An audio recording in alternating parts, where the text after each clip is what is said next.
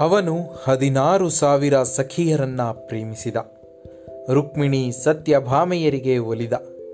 ರಾಧೆಯನ್ನು ಉತ್ಕಟವಾಗಿ ಪ್ರೀತಿಸಿದ. ಆದರೂ ಮೀರಾಳಿಗೆ ಮಾತ್ರ ಒಲಿಯಲಿಲ್ಲ. ಆದರೂ ಮೀರಾಳಿಗೆ ಮಾತ್ರ ಒಲಿಯಲಿಲ್ಲ. ಯಾರಿಗೆ ಗೊತ್ತು?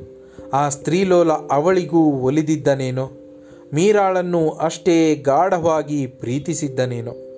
ಆದರೇನು ಮಾಡೋದು? ಆಗವನು ಬರೀ ಕೃಷ್ಣನಾಗಿರಲಿಲ್ಲ.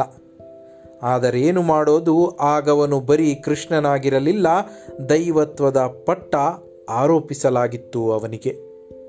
ರಾಮನಿಗೆ ಇದ್ದ ರಾಜತ್ವದ ಹಿರಿಮೆ ಎತ್ತಿ ಹಿಡಿಯೋ ಜರೂರಿನಂತೆ ಕೃಷ್ಣನಿಗೂ ತನ್ನ ದೈವತ್ವದ ಗರಿಮೆ ಉಳಿಸಿಕೊಳ್ಳೋ ಮರ್ಜಿ ಇತ್ತೇನೋ.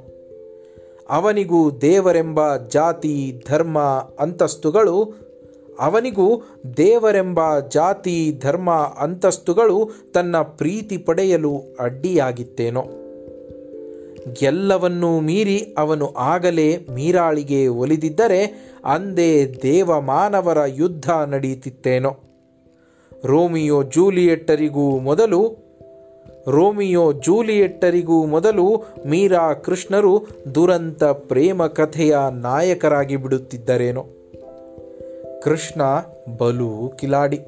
ಮತ್ತೊಮ್ಮೆ ತನ್ನ ಲೀಲೆಯ ತೋರಿಸಿದ. ಮೀರಾಳಿಗೆ ಅವನಿಂದಿಗೂ ಒಲಿದಿಲ್ಲ. ಮೀರಾ ಕೂಡ ಹಠಮಾರಿ ಹೆಣ್ಣು.